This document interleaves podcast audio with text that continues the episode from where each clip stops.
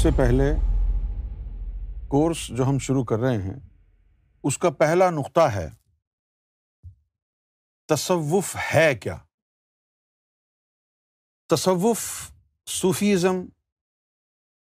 کی جب تشریح کی جاتی ہے تو کم و بیش تمام ہی لکھاریوں نے مصنفین نے کتب لکھنے والوں نے جنہوں نے تصوف پر کتابیں لکھی ہیں انہوں نے تصوف کی تشریح جو بیان کی ہے تصوف تو باطنی علم کا نام ہے لیکن انہوں نے جو تشریح بیان کی ہے تصوف کی وہ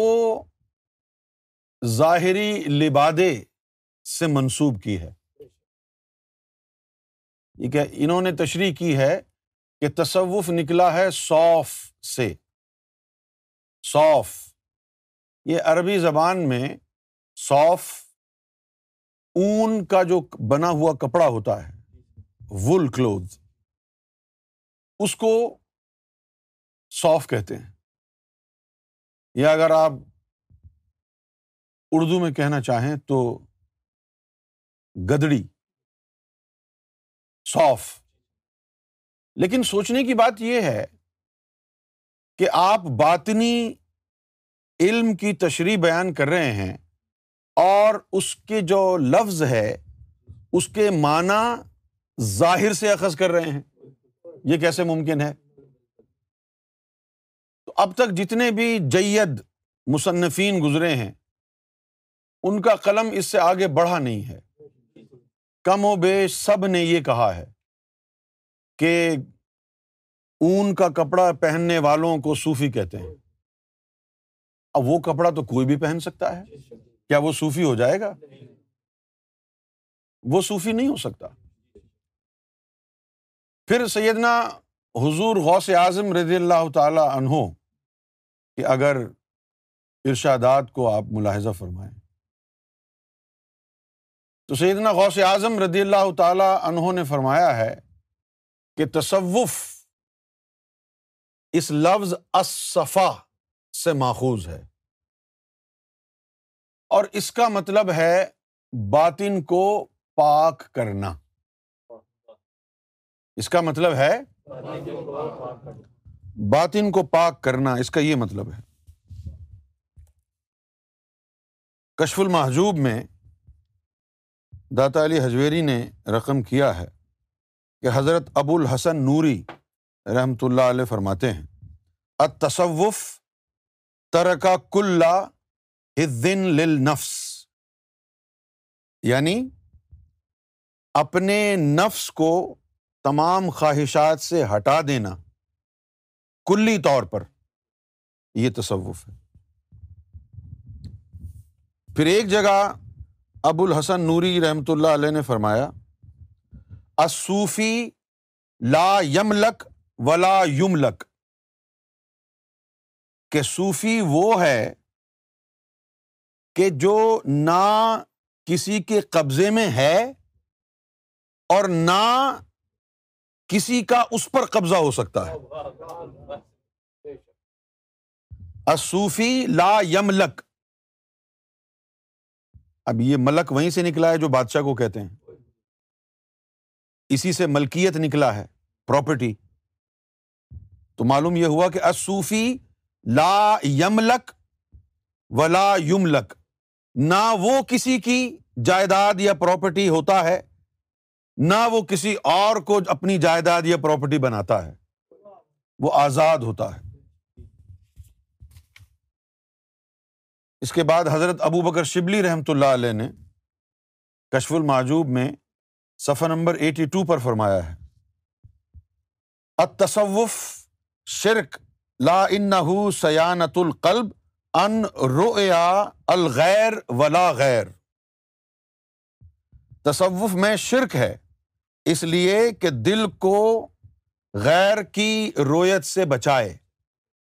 کہ دل سوائے رب کے کسی اور کو نہ دیکھے یہ تصوف ہے دل سوائے رب کے کسی اور کو نہ دیکھے یہ تصوف اس کے علاوہ پھر ذلنون مصری نے فرمایا ہے التصوف صفا صفا من کدورت و المخالف کہ تصوف جو ہے دل کی مخالفت کی کدورت کو دور کرتا ہے مخالفت سے مراد یہ ہے کہ دل اللہ کا گھر ہے تو اللہ کی مخالفت کیا ہے شیطان ابلیس تو دل کا کام یہ ہے کہ وہ غیر اللہ کی کدورت کو دل سے باہر نکالتا ہے اب یہاں یہ جو کتاب ہے کشف المحجوب اس میں چالیس پینتالیس صفحے اسی طرح کی باتوں میں لکھے ہوئے ہیں فلاں نے یہ کہا فلاں نے یہ کہا فلاں نے یہ کہا صحیح ہے نا تو یہ سب ہے قصہ اور کہانی یعنی یہ یوں ہے جیسے آپ سائیکل کی تعریف کرنا چاہیں اور کہیں کہ سائیکل کا سفر ایسا ہے کہ آپ کو پیدل نہیں چلنا پڑے ٹھیک ہے یہ تو سمجھ میں آ گیا لیکن اور کچھ سمجھ میں نہیں آیا کہ سائیکل کا سفر ہوتا کیسے سائیکل کا سفر کیسا ہے کہ اس میں پیدل نہیں چلنا پڑتا یہ اس طرح کی باتیں ہیں سب سے پہلے آپ یہ جان لیں کہ سرکار گوہر شاہی دور حاضر کے سرکار گوہر شاہی دور حاضر کے مرشد کامل ہیں میرے پاس لفظ نہیں ہے اس لیے ایسا لفظ استعمال کیا تاکہ آپ کو سمجھ میں بھی آئے دور حاضر کے دو بدو بیٹھ کر کے رب کی راہ دکھانے والے تو سرکار گور شاہی نے تصوف کی ایناٹمی بیان کی ہے اب یہ آپ فزیشین کے پاس جاتے ہیں تو وہ سمٹمس دیکھ کے آپ کو میڈیسن پرسکرائب کرتا ہے سمٹمس وہ آپ سے پوچھے گا ہاں جی کیا ہو رہا ہے آپ جھوٹ بول دیں تو ویسی دوائی دے دے گا وہ ڈاکٹر وہ سمٹم سن کے دوائی دے دیتا ہے پھر وہ اور بیمار ہو جاتی ایک ہوتی ہے انسان کے جسم کا اندرونی حصہ جو انسان کے جسم کا اندرونی حصہ ہے اس کو انیٹمی کہتے ہیں انسان کے جسم کا جو اندر کا حصہ ہے اس کو انیٹمی کہتے ہیں زیادہ تر لوگوں نے تصوف پر جو بات کی ہے اتنی موٹی موٹی کتابیں لکھی اور وہ کتاب ختم کرنے کے بعد آپ کو یہ اندازہ نہیں ہوگا کہ میں صوفی کیسے بنوں تذکرہ کیا ہے جس طرح آپ کرکٹ کھیلنے جاتے ہیں آپ کرکٹ کھیلتے ہیں تو آپ کو پتہ چلے جی سامنے جو ہے وہ یعنی بٹلر آیا ہے اتنا زبردست بیٹس مین ہے ہاں؟ یا آسٹریلیا کا جو بیٹس مین ہے اسمتھ وہ آیا ہے اس سے جا کے پوچھیں کہ یار ہم کو دو چار ٹپس دے دو بس وہاں پر کھڑے رہو اور ٹیک یور ٹائم یہ ٹانگ ادھر رکھو یہ ٹانگ ادھر رکھو خوب شارٹ لگیں گے یہ وہ کون سی بات کہہ رہا ہے جو پروفیشنل کرکٹر بننے کے بعد وہ کرتا ہے یہ کون سی بات ہے کیا وہ شروع سے یہی کرتا آیا ہے تو یہ پڑھانا نہیں ہے تصوف کی تعریف اگر کوئی یہ کرے کہ تصوف یہ ہے کہ دل رب کے علاوہ کسی کو نہ دیکھے اب ایک عام آدمی جس کا دل شیطان کے قبضے میں ہے اس کو اس بات سے کیا فائدہ ہوگا وہ اپنے دل کو ایسا کیسے بنائے گا کہ رب کے علاوہ کسی کسی اور کو وہ دل دیکھے نہ نہیں بنا سکتا نا اس لیے میں اس نتیجے پر پہنچا ہوں کہ یہ حقائق جو ہیں یہ جو حقائق ان کتابوں میں لکھے ہیں یہ چسکا لینے کے لیے مزے لینے کے لیے بہت اچھے ہیں لیکن جس دن آپ نے یہ سوچا کہ میں ابو بکر شبلی جیسا ولی بن جاؤں میں جنید بغدادی جیسا بزرگ بن جاؤں کیوں نہیں بن سکتے ایک تو ہماری قوم میں یہ thought hammer into the brain کر دی گئی ہے ہمارے ذہن میں بسا دی گئی ہے کہ تم کسی قابل نہیں ہو تم گناگار ہو تمہاری اوقات کیا وہ بڑے بڑے ولی ہیں لہذا ولایت کو اور صالحین فقرا کو اولیا کو دیو مالائی کہانیوں کا کردار بنا کے پیش کیا گیا ہے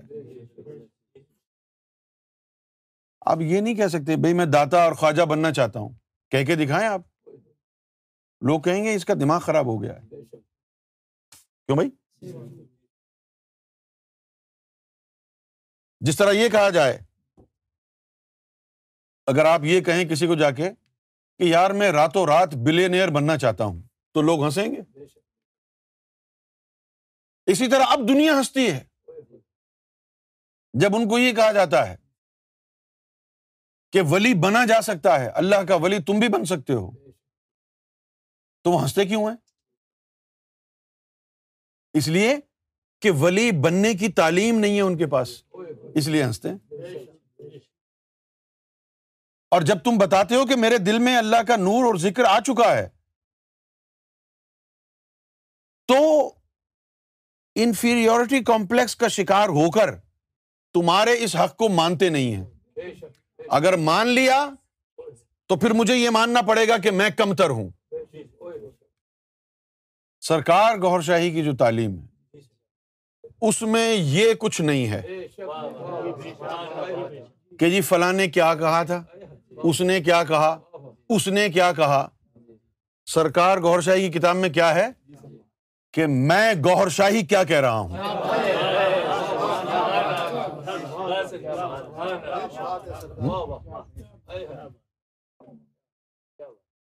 یہاں سرکار کہہ رہے ہیں کہ دیکھو میں کیا کہہ رہا ہوں یہ سنو اور جو میں کہہ رہا ہوں آؤ میرے ساتھ کرو تو تصوف جو ہے وہ بنیادی طور پر نہ صرف دین اسلام بلکہ پوری ملت ابراہیم جس میں یہودی مذہب عیسائی مذہب اور اسلام یہ تینوں آتے ہیں روحانیت تصوف ان تینوں مذاہب کی بنیاد ہے اساس ہے یوں سمجھ لیں کہ اگر زہد کے ساتھ اگر زہد کے ساتھ محبت ملا دی جائے تو زہد تصوف بن جاتا ہے when love is added to asceticism it turns into Sufism when love is added to asceticism Zuhd it turns in to Sufism آپ کو سمجھ میں آ bringing light, love, and peace in your life.